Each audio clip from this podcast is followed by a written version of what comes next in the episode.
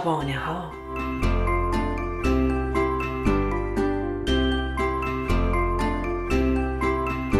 داستان امشب ما گیتار طلایی نوشته اناتن با ترجمه ای از کتاب جواب سوالات بچه هاست.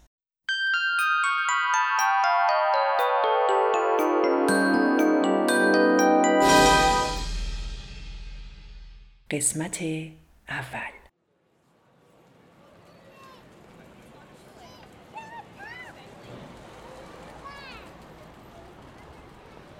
در زمانهای قدیم در یکی از شهرهای کوچیک ایتالیا نوازنده پیری زندگی می‌کرد. اسم واقعی اون پاولو بود.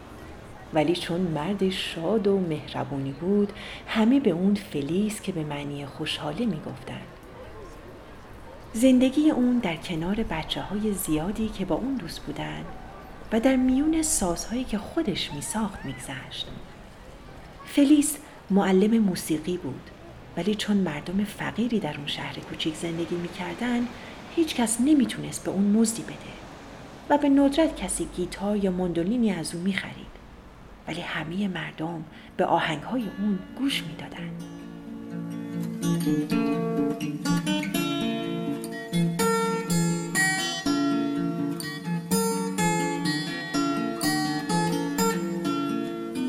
در تابستون فلیس زیر سایبون دکونش میشست و تمام آهنگهایی رو که مردم می‌خواستن براشون مینواخت.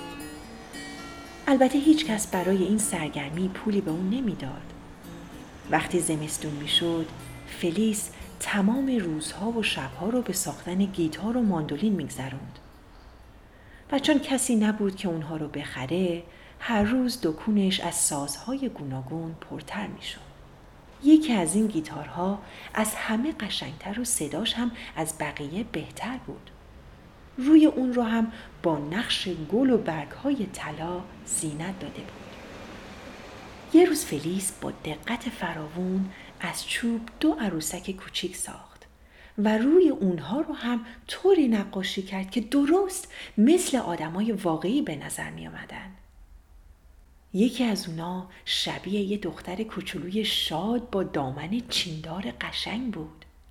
لبای صورتی رنگ اون خندان و همیشه آماده برای آواز خوندن به نظر می رسید. فلیس با خنده به اون گفت تو رو میمی صدا می کنم که شبیه نوت موسیقیه عروسک دیگه یه پسر بچه با نمک بود که دائما در حال دست زدن و پاکوبیدن بود و سرش رو تکون می‌داد. فلیس اسم اونو دودو گذاشت. مدت زیادی طول نکشید که میمی و دودو حاضر شدن و فلیس اونا رو با دو سیم قشنگ جلوی سوراخ گرد داخل گیتار آویزون کرد. عروسک ها مشغول تاب خوردن شدند. اونقدر از جاشون راضی بودن که شروع به جست و خیز و رقصیدن کردن.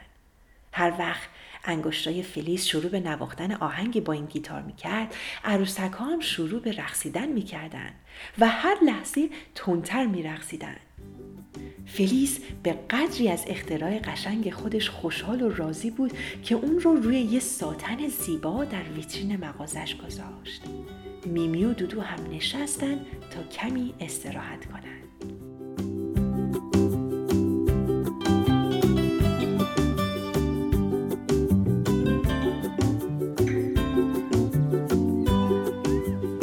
در اولین روز گرم بهاری انبار بزرگ قله دهکده باز می شد. در زیرزمین اونجا دهقانی مهربون مقدار زیادی از نرمترین و سفیدترین و تمیزترین برفهای زمستون رو لای علفهای تمیز نگه می داشت. و در اون روز بچه ها با بشقا و کاسه و قیف های کاغذی برای بردن مقداری از اون نزد دهقان پیر می اومدن. زن دهقان روی ظرف پربرف هر کدوم مطابق سلیقه بچه ها مقداری مربا، آبلیمو یا پرتقال و یا کاکائو و شکلات میریخت. بچه ها هر سال بی صبرانه انتظار این روز رو میکشیدن. اون روز هم بچه هایی که داشتن خوشحال و خندون به طرف انبار می‌رفتن از جلوی مغازه فلیس رد می شدن. با شنیدن صدای اونها میمی با شادی از جاش پرید و فریاد زد. دودو زود باش بلند شو برای بچه ها برخصیم دودو هم بلند شد و به اونا تعظیم کرد. بچه ها ایستادن و با تعجب مشغول تماشای اونا شدن. فلیس با خنده از مغازه بیرون اومد. سلام بچه ها سلام. دوست دارین دودو و میمی رو تماشا کنین؟ بچه ها گفتن خواهش می‌کنیم خواهش می‌کنیم به ما نشون بده چطور میرخصن در عوض ما هم برات از انبار یک کیف بزرگ برف میاریم. بچه های عزیزم داستان امشب ما به انتها رسید ولی قصه گیتار طلایی ناتمام موند. پس با ما باشید تا دفعه بعد به قسمت دوم این داستان بپردازیم. لا لا شب اومده دوباره.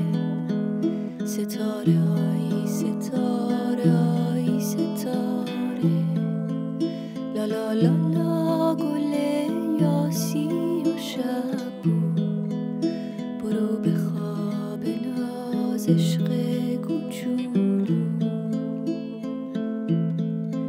یه جایی که نسوزه و یه جا که مثل تو زیباست. بری شهر داستانی که شنیدید با تهیه اجرا و کارگردانی شبنم موینیپور و با تدوین پریسا ثابت ساخته شده. کاری از Persian Media Production رسانه پارسی.